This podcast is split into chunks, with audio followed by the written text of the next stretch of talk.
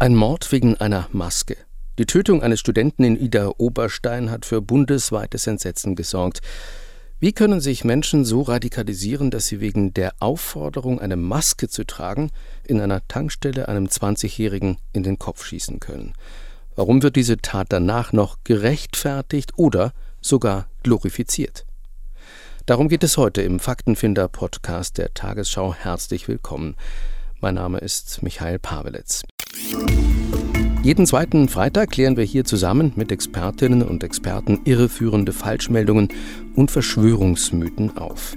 Wir wollen die Muster hinter diesen Falschbehauptungen sichtbar machen und sie von berechtigter Kritik und nachvollziehbaren Sorgen unterscheiden. Heute spreche ich mit Annetta Kahane, Vorsitzende der Amadeo Antonio Stiftung, und Miro Dietrich, Rechtsextremismusforscher vom Center für Monitoring, Analyse und Strategie CIMAS. Herzlich willkommen an euch beide. Hallo. Hallo. Hallo. Zu dem Motiv gab er an, dass ihn die Situation der Corona-Pandemie stark belaste. Er habe sich von dieser Situation immer weiter in die Ecke gedrängt gefühlt und jetzt keinen anderen Ausweg gesehen, als ein Zeichen zu setzen. Dabei schien ihm auch das Opfer verantwortlich für die Gesamtsituation, da es die Regeln durchgesetzt habe. Das sagt der Oberstaatsanwalt zum Tatmotiv eines Mannes, der am 18. September einen jungen Tankstellenmitarbeiter in Ida Oberstein erschossen hat. Miro, was hältst du von dieser Aussage? Ich finde, das zeigt sehr deutlich, dass wovor ExpertInnen schon sehr lange gewarnt haben, und zwar, dass es Konsequenzen hat, wenn Menschen in alternative Wirklichkeiten im digitalen Raum abrutschen. Denn diese alternativen Wirklichkeiten sind sehr oft geprägt von einem drohenden Untergang, der kommen würde, von Vorstellungen, man würde in einer Diktatur leben und es gäbe gar keine demokratischen Möglichkeit mehr, irgendwie diesen Untergang zu, da rauszukommen. Denn wenn wir uns die Tat mal anschauen, es ging ja konkret darum, dass der Mann für kurzem eine Maske tragen musste das ist ja kein rationaler Grund, einen Menschen umzubringen. Durch diese alternativen Wirklichkeiten und durch diese Untergangswelt, in der die Person sich so lange befunden hat, schien es aber ganz schlussfolgerig genauso zu handeln. Miro, du hast die Social-Media-Profile des mutmaßlichen Täters ja selbst ermittelt. Was sind deine Erkenntnisse? Zum einen sehen wir an dem Twitter-Account des Täters, dass er dort äh, rechtsextremen Akteuren gefolgt ist. Er hat dort rechtsextreme Verschwörungserzählungen verbreitet. Und spannend dabei ist, dass sein letzter Tweet dort 2019 geschrieben wurde. Das heißt, bereits vor der Pandemie war er in diesen Welten unterwegs. Das heißt, es geht nicht darum, dass sich diese Person jetzt durch die Pandemie plötzlich radikalisiert hat, sondern wir haben ja eine gewaltbereite Person, die schon lange in rechtsextremen Verschwörungserzählungen in diesen Welten sich befindet. Und so weiter sehen wir in den Tweets auch ganz klar eine gewisse Gewaltbereitschaft. Also er schreibt, er freut sich auf einen kommenden Krieg, denn nur so könnte man irgendwie aus dem Problem herauskommen, in dem wir sind. Und da ist wieder diese alternative Wirklichkeit, die keine demokratische Lösung zulässt. Annette, ein paar Tage nach der Tat liest man davon, dass ein anderer Mann in Anlehnung an den Mord in Ida Oberstein einer Verkäuferin droht, der könnte sie auch erschießen. Oder eine Frau in der Bahn eine Mitfahrerin anschreit, dass sie ebenfalls abgeknallt gehöre. Ist da ein direkter Zusammenhang herstellbar? Ja, sicher, natürlich. Das ist sozusagen eine Beispieltat und das wird jetzt auch gerne genommen, um Leute zu bedrohen, auch wenn das sozusagen mal so en passant passiert. Der Täter hat ja gesagt, es ist, er, er will ein Zeichen setzen und dieses Zeichen wird aufgegriffen. Also die Leute greifen das auf und sagen, wenn du jetzt nicht das machst, was ich mir vorstelle, dann kannst du auch erschossen werden. Also das ist natürlich sehr beängstigend. Ich sehe das, ich war neulich auf einer Tankstelle und da war das schon sozusagen so eine Art Running Gag der sagte zu mir, machen Sie doch mal die Maske auf, aber bitte erschießen Sie mich nicht gleich. Also das hat sich schon so rumgesprochen. Das nimmt jetzt natürlich nochmal ein anderes Ausmaß an. Das heißt auch, die, die bedrohen, werden aggressiver? Die Bedrohungen werden sehr viel aggressiver. Da ist sozusagen so eine Schallmauer durchbrochen worden. Und man operiert jetzt auch manchmal scherzhaft und manchmal ernsthaft mit diesem Mord. Sobald sich jemand gegen die Querdenker ausspricht, ist er dran. Das ist eine so aggressive Stimmung, das kann man sich sozusagen so im Alltag kaum vorstellen. Aber es ist tatsächlich eine Realität geworden. Nach der Tat tauchten schnell Verschwörungslegenden auf, wonach das Verbrechen inszeniert sei. Wir hören mal ein Beispiel.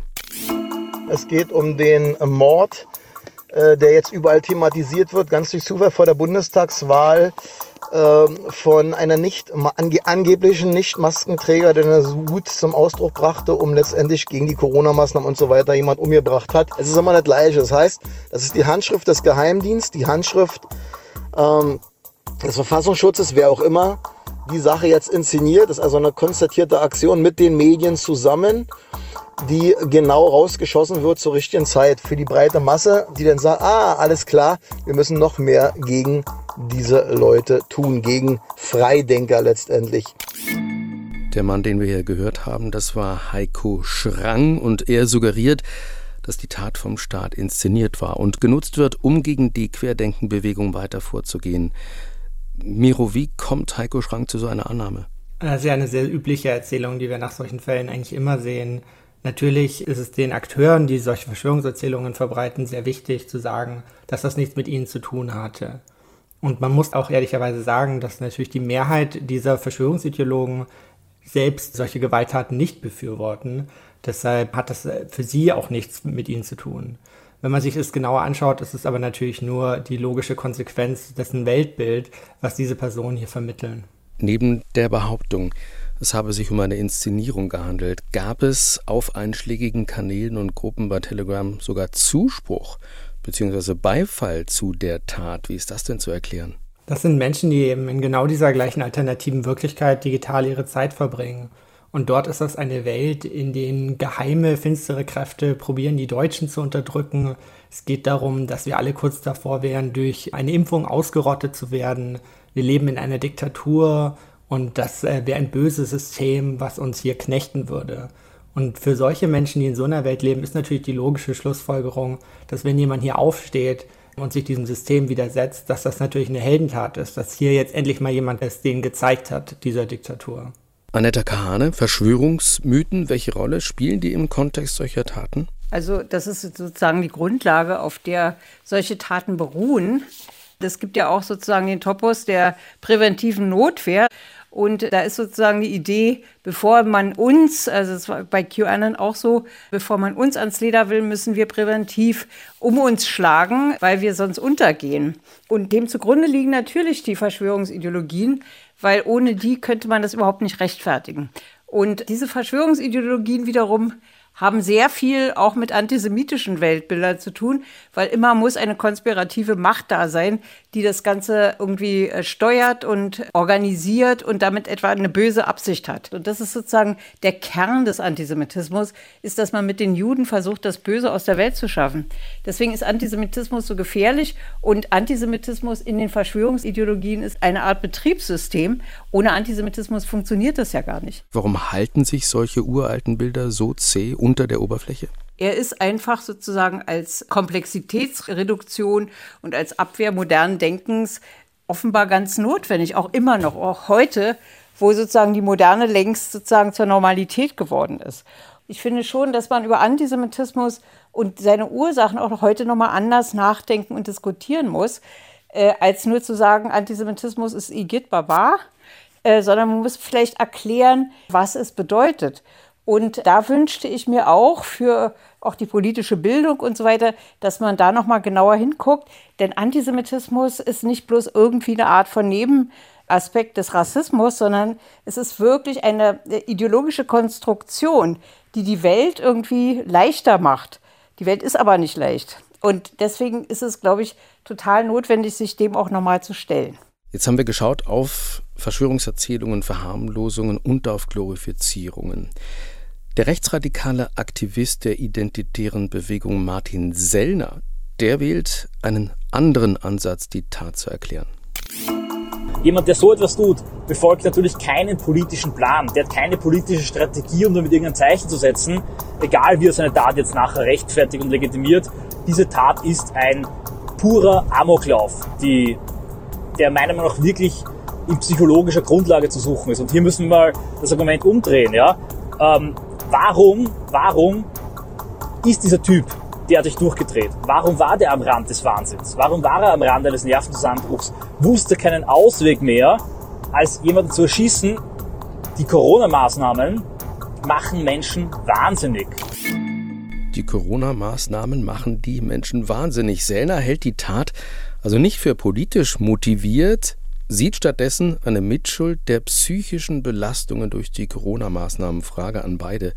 Warum ist Sellner das so wichtig, dass die Tat nicht politisch ist? Also das ist bei Sellner ja üblich, dass immer, wenn rechtsextreme oder verschwörungsideologische Gewalt ausgeübt wird, dass es eine unpolitische Tat gibt. Man könnte Sellner ja auch mal fragen, was wäre denn eine rechtsterroristische Tat, die passiert ist? Also nach dem Christchurch-Anschlag, nach dem Halle-Anschlag, nach dem Anschlag in Hanau waren das ja alles nur psychisch Verrückte. Mit Ideologie hat das natürlich nie was zu tun. Sonst müsste er irgendwie verstehen, wenn er fragt, wie kommt denn eine Person in, in so eine Gedankenwelt, dass sie diese Tat verübt? Also die Entpolitisierung und die Psychopathologisierung solcher Taten ist natürlich ein einfaches Mittel, um sich aus der Verantwortung zu ziehen. Gleichzeitig wird er natürlich ganz genau wissen, was er macht. Also wenn man von Einzeltaten oder von psychischen Störungen an der Stelle redet, dann mag das ja mitunter richtig sein. Aber in dem Fall ist ja nachweisbar, dass dieser Mensch sich radikalisiert hat, bis zur Hysterie. Ja, und das geschieht nicht nur im Internet, das geschieht auch im Freundeskreis. Das heißt, es eskaliert sozusagen ein innerer Pegel, der dann ideologisch immer wieder aufgefüllt und angehoben wird. Und so entsteht das Gefühl, man hat eine Berechtigung. Also es geht um die Berechtigung für die Tat. Ganz genau. Er sagt ja, na, der Mann ist ein Opfer. Das ist ja kein Täter, sondern das ist ein Opfer. Der ist ein Opfer der Corona-Maßnahmen. Und diese Corona-Maßnahmen sind antidemokratisch, willkürlich und so weiter und so fort. Und das ist sozusagen dann auch wieder der Topos der Notwehr. Ja? Also ein Opfer, der so in die Ecke gedrängt wird, wie am Anfang gesagt wurde, dass er ein Zeichen setzen muss. Und das Opfer muss dann sozusagen sich wehren und dann erschießt er halt jemanden. Ne? Miro, du hast ja vorhin genannt, Christchurch, Hanau. Ich denke jetzt auch an das Attentat in München. Es war ein Attentat, bei dem lange diskutiert wurde über die Motivation des Täters. Wo siehst du die Grenze zwischen einem Täter, der Menschen umbringt, weil er psychische Probleme hat, oder eines Täters, der das aus verschwörungsideologischen Gründen macht? Ich glaube, auch wenn man psychische Probleme hat, kann man eine ideologische Tat begehen und ich glaube, hier ist es auch wichtig zu betonen, dass die überwältigende Mehrheit von Menschen mit psychischen Problemen natürlich nicht losziehen und Gewalttaten verüben. Statistisch ist es sogar eher so, dass Menschen mit psychischen Problemen eher Opfer von gewalttätigen Taten werden. Ich glaube, ähm, der Vergleich zwischen verschwörungsideologischen Weltbildern und psychischen Problemen kann man vielleicht insofern ziehen, dass das, was wir derzeit digital erleben, ich durchaus in Elementen als einen kollektiven Wahn bezeichnen würde. Und Wahn ist hier eben nicht im psychologischen Sinne, also die Leute sind nicht krank, aber wir leben durchaus das Phänomen, dass wenn Menschen im Kollektiv zusammenkommen, sie sich durch so eine gegenseitige Bestärkung in so einen Wahnzustand treiben können. Und dabei ist für mich irgendwie sehr stark äh, die Grenze der Unkorrigierbarkeit. Also das ist nämlich, die Unkorrigierbarkeit ist das, was den Fehler vom Wahn trennt. Also wenn man neue Informationen bekommt und seine Meinung ändern kann, dann war das ein Fehler. Wenn man aber unkorrigierbar daran festhält, dann ist das für mich ein Wahn. Und in diesen digitalen Gemeinschaften finden die Leute sich eben genau in solchen kollektiven Wahnen zusammen. Und da sehen wir durchaus Parallelen zu psychischen Problemen, auch wenn die Personen selbst nicht psychisch krank sind. Ist das, was in Ida Oberstein passiert ist, Terrorismus? Es hat was von einem stochastischen Terrorismus. Also das heißt, eine derartig aufgeheizte Stimmung, die sehr weit verbreitet und sehr eskalierend wirkt in die Gesellschaft, vor allen Dingen in die Gesellschaft derer, die in diesem Verbund sind in dieser Blase drin sind, so dass es irgendwann passieren kann und man kann fast darauf warten, dass dann einer die Waffe zieht und irgendwen erschießt oder so eine Tat begeht. Das haben wir ja schon öfter mal erlebt. Das kann dann passieren, wenn jemand so sehr als Feindbild markiert wird oder eine Sache so sehr äh, mit Aggression behaftet wird, dass dann so ein, so ein Punkt ist, wo dann tatsächlich jemand mal zuschlägt oder eben jemanden umbringt. Insofern halte ich das schon für Terrorismus. Es ist jetzt nicht organisiert, nicht in der Gruppe vorbereitet und so weiter, aber es ist eine Form von Terrorismus, der sozusagen aus dem Augenblick heraus entsteht. Ich finde, das ist keine einfache Frage, da eine Antwort darauf zu finden. Aber ein zentrales Element, was eine normale Gewalttat von Terrorismus trennt, ist ja, dass es bei Terrorismus darum geht, um ein größeres Zeichen, was damit gesandt wird. Es geht nicht um das konkrete Opfer, was die Gewalt erfährt, sondern um eine gesellschaftliche Wirkung, die damit erreicht werden soll. Und der Täter hat ja selbst gesagt, er wollte ein Zeichen setzen und dieses Zeichen ist ja in Deutschland gehört worden. Schauen wir nochmal auf dieses Zeichen, was da gesetzt wurde und die Folgen. Die Tat wird ja teilweise auf die gesamte Querdenkenszene übertragen, da sind aber nicht alle gewaltbereit oder gewaltbefürwortend, auch das muss man dazu sagen. Wie verallgemeinern kann man die Gruppierung in Mithaftung nehmen? Da gibt es einige Protagonisten, die ganz besonders radikal sind, die zum Teil eine sehr große Fangemeinde haben. Die äh, muss man natürlich in die Verantwortung nehmen. Und alle, die bewusst Öl ins Feuer gießen, auch. Wobei ich jetzt nicht generell sagen würde, dass alle, die sozusagen Corona-Maßnahmengegner sind, in diese Gruppe hineinfallen. So würde ich das auch sehen, dass ähm, es auf jeden Fall Menschen gibt, ähm, Akteure in dem verschwörungsideologischen Spektrum, die ganz klar ein Weltbild prägen. Wenn man etwa einen Telegram-Kanal mit 180.000 Leuten hat, die einem folgen und man dort die ganze Zeit dazu aufruft, dass diese Volksverräter endlich aufgehangen werden sollen, dann ist das etwas, was solche Taten wahrscheinlicher macht. Und gerade nach dem Scheitern der Querdenken-Demonstration erlebe ich eine sehr starke Radikalisierung verbal in den digitalen Räumen, wo Mordaufrufe und Aufrufe zu Gewaltexzessen deutlich zunehmen. Also für mich war es nicht so verwunderlich, dass es jetzt hierzu gekommen ist. Und ich glaube auch die Gewalt, die im Rahmen von Einhaltung der Maßnahmen davor passiert ist, ist sehr viel an der Gesellschaft vorbeigegangen und wurde nicht richtig medial beleuchtet. Es gab da mehrere Fälle, wo in einem Streit um Maskenpflicht ein Kinderwagen umgeschubst wurde und das Kind ähm, in ein Krankenhaus geflogen werden musste und dort auf Intensivstationen lag. Es gab mehrere schwangere Frauen, die in den Bauch getreten wurden bei so Kontrollen von Masken. Also diese Gewalt war davor schon sehr stark in der Gesellschaft. Und ich glaube, da braucht es eben eine bessere Einordnung, dass es jetzt nicht ein plötzliches, verrücktes, jemand ist einfach durchgedreht aus dem Nichts, sondern dass die Gewalt schon länger da ist und dass wir diese konkrete Gewalttat in einer Phase einer erweiterten Radikalisierung dieser verschwörungsideologischen Bewegung stattfindet. Das Bundesinnenministerium schätzt die Tat als Einzelfall ein, welche nicht politisch motiviert war. Nach allen Erkenntnissen, die wir bisher haben, handelt es sich ähm, um einen Einzelfall, um einen zwar extremen Einzelfall, eben, aber eben doch um einen Einzelfall, von dem wir nun keine generalisierenden Rückschlüsse ziehen können. Anetta Kahane, würdest du die Tat als für sich stehenden Einzelfall sehen? Also es ist der erste Mord, der durch einen Querdenker sozusagen intuitiv oder aus der Situation heraus verübt wurde. Insofern ist es der erste. Das heißt aber nicht, dass es ein Einzelfall ist, als hätte das überhaupt gar keinen Kontext. Das hat aber den Kontext und ich kann dieses Wort Einzelfall auch nicht mehr hören. Das haben wir schon damals im Zusammenhang mit rechtsextremen Terror immer wieder gehört. Und das gibt es auch in anderen politischen Zusammenhängen, dass wenn man irgendwas nicht wirklich analysieren will, dann plötzlich die Einzelfalltheorie aufkommt. Das ist einfach nur ein sich verstecken hinter, hinter einer Zahl oder äh, hinter einer einzelnen Tat.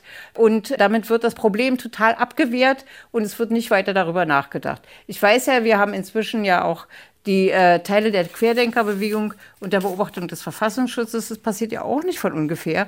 Also insofern ist dieses Wort des Einzelfalls eine Verhöhnung von all den Leuten, die bisher schon angegriffen wurden. Das ist sozusagen die Spitze dessen, was da sich an Eskalation gezeigt hat. Miro, sind das dann Einzeltäter, ich benutze das Wort mal, die sich als Teil einer Bewegung verstehen? Auf jeden Fall. Also sie handeln alleine, insofern sind sie Einzeltäter aber sie kommen natürlich aus einer Bewegung von Gleichgesinnten. Und das liegt auch daran, dass wir derzeit einfach eine extrem mangelnde Strafverfolgung im digitalen Bereich sehen. Es ist sehr einfach, wenn man sich in diesen Gemeinschaften bewegt, ständig ähm, Mordaufrufe zu sehen und eine große Community zu sehen, die genau diese Taten billigt. Der Täter weiß also beim Verüben der Tat, dass es dort Leute gibt, die hinter ihm stehen, die genau diese Position teilen. Das heißt, wenn ich die richtig verstehe, da werden Leute zu Feinden erklärt von Gruppierungen wie den Querdenkern oder einzelnen Teilen der Querdenkerszene? Auf jeden Fall. Die Feindbildmarkierung ist äh, sehr elementar in der Szene. Wir erleben das äh, durch unterschiedliche Mittel. Ein Element davon ist zum Beispiel sogenannte Nürnberg 2.0 Mordfantasien, dass es darum geht, dass es doch nach dem geplanten Umsturz neue äh, Prozesse geben würde und dass die ganzen Verantwortlichen für diese Pandemie oder für die Verschwörungserzählung des großen Austausches, dass die alle zur Rechenschaft gezogen werden und dann erhängt werden.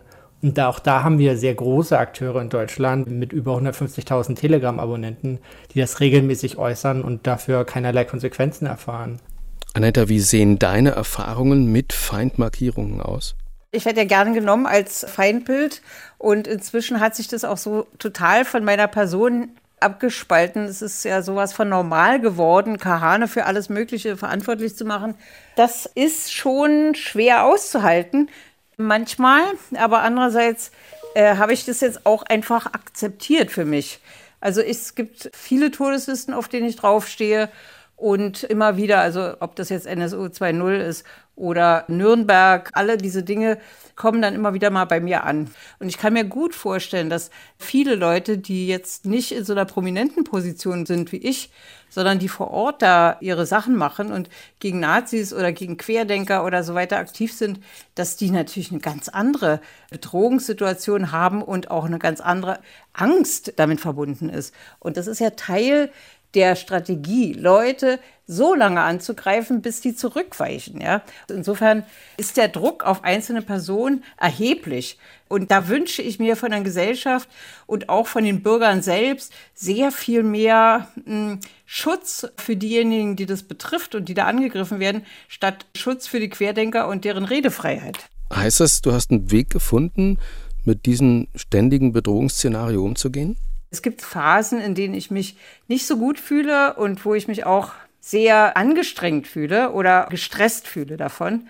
Aber ich weiß, dass es dann wieder vorbeigeht. Das hört dann irgendwann wieder auf und dann geht es halt weiter, weil für mich das überhaupt nicht in Frage kommt, Gedanken daran zu verschwenden, ob ich da jetzt zurückweiche oder nicht. Ja? Das liegt vielleicht auch daran, dass ich sozusagen mit meiner jüdischen Prägung ohnehin daran gewöhnt bin, also so als Außenseiter ein bisschen zu leben. Und wie ich das aus der Geschichte meiner Familie kenne, Teile der Familie sind ermordet worden. Mein Großvater ist in Auschwitz umgekommen. Den habe ich nie kennengelernt. Wie kann ich dann davon ausgehen, dass das jetzt überhaupt nicht mehr da ist? Ich persönlich habe nicht die Illusion, dass Deutschland alle Bürger Friede, Freude, Eierkuchen haben, wenn es um Außenseiter geht. Miro, wie stark hat sich die Szene, du hast vorhin schon was dazu gesagt, der Corona-Leugner und Verschwörungsideologen in den letzten Monaten radikalisiert? Wir leben gerade auf jeden Fall die Spitze dieser Radikalisierung, aber das ist auch etwas anstrengend, ähm, in diesen Debatten immer mitzuerleben, dass der Punkt, an dem wir heute sind, schon klar war, als die erste Hygienedemo durch Berlin gelaufen ist dass ähm, solche verschwörungsideologischen Momente immer die gleichen Zyklen durchlaufen.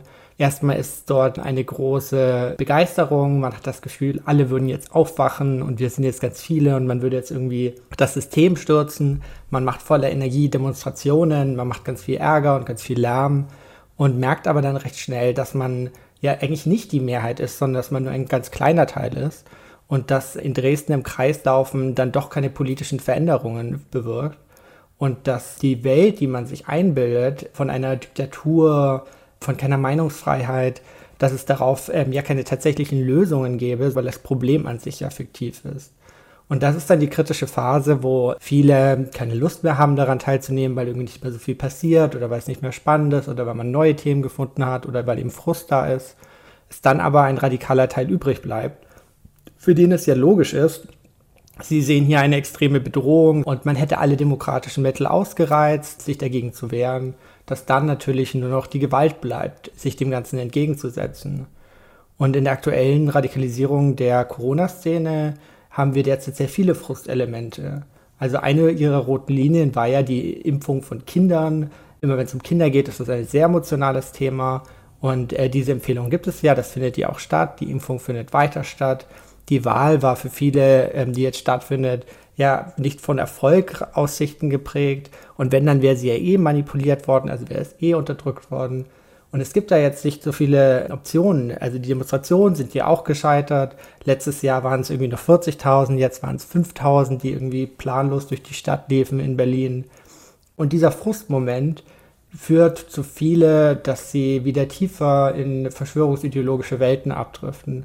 Und das sehen wir gerade etwa in der Beschäftigung mit QAnon, mit Reichsbürgererzählungen, dass die so etwa ab dem 14.8., also zwei Wochen nach der gescheiterten Querdenkendemonstration, auf Telegram extrem zugenommen haben. Und diese Räume sind wirklich sehr gefährlich, weil die Menschen dort wirklich vollkommen den Kontakt zu jeglicher Realität verloren haben. Ich sehe das nicht ganz so. Also es kann sein, dass sozusagen die aktiven Mitläufer auf den Demos weniger geworden sind. Aber wenn wir uns mal die letzten sechs Jahre angucken, und zwar weltweit, dann sehen wir natürlich, dass sozusagen die aggressive Radikalisierung im rechtspopulistisch, rechtsextremen und dann meistens auch Corona-relativierenden Raum enorm zugenommen hat.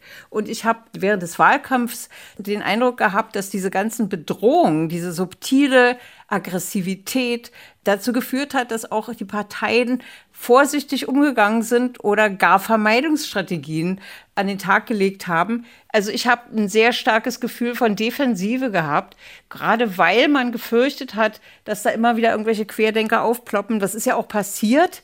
Und ich glaube sozusagen, diese ganzen radikalisierten Bewegungen, die haben einen inzwischen größeren Einfluss auf das politische Alltagsgeschehen, als wir das gerne hätten. Also insofern ist es nicht weniger geworden, es hat sich nur verlagert von der Straße sozusagen in den politischen Alltag. Und das finde ich mindestens genauso gefährlich. Dem würde ich auch gar nicht widersprechen. Ich glaube, das ist ja auch eines der Grundprobleme, dass wir gerade, wenn Krisen etwas vorbeigehen, wir sehen, es gibt jetzt weniger irgendwie auf der Straße und das Problem hätte sich gelöst die Menschen sind natürlich weiter in diesen alternativen Wirklichkeiten und diese Informationen, dieses Weltbild, was sie in dieser Radikalisierung gelernt haben, ist natürlich weiterhin in ihnen vorhanden. Und bei der nächsten Krise, die wieder ausgelöst wird, ist das Publikum, äh, was äh, wieder in diese Welt eintaucht, natürlich ein viel größeres. Und da ist eben das grundlegende Problem, dass wir diese Probleme nicht vernünftig angehen, sondern in der Zeit, wo die Krise da ist, wo das Problem sehr sichtbar ist, wird viel darüber geredet, dass man was machen soll, aber wenn es dann weniger sichtbar wird, man es wieder ignoriert.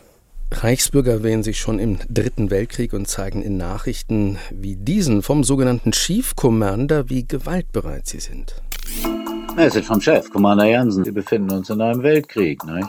Und das ist nicht schön.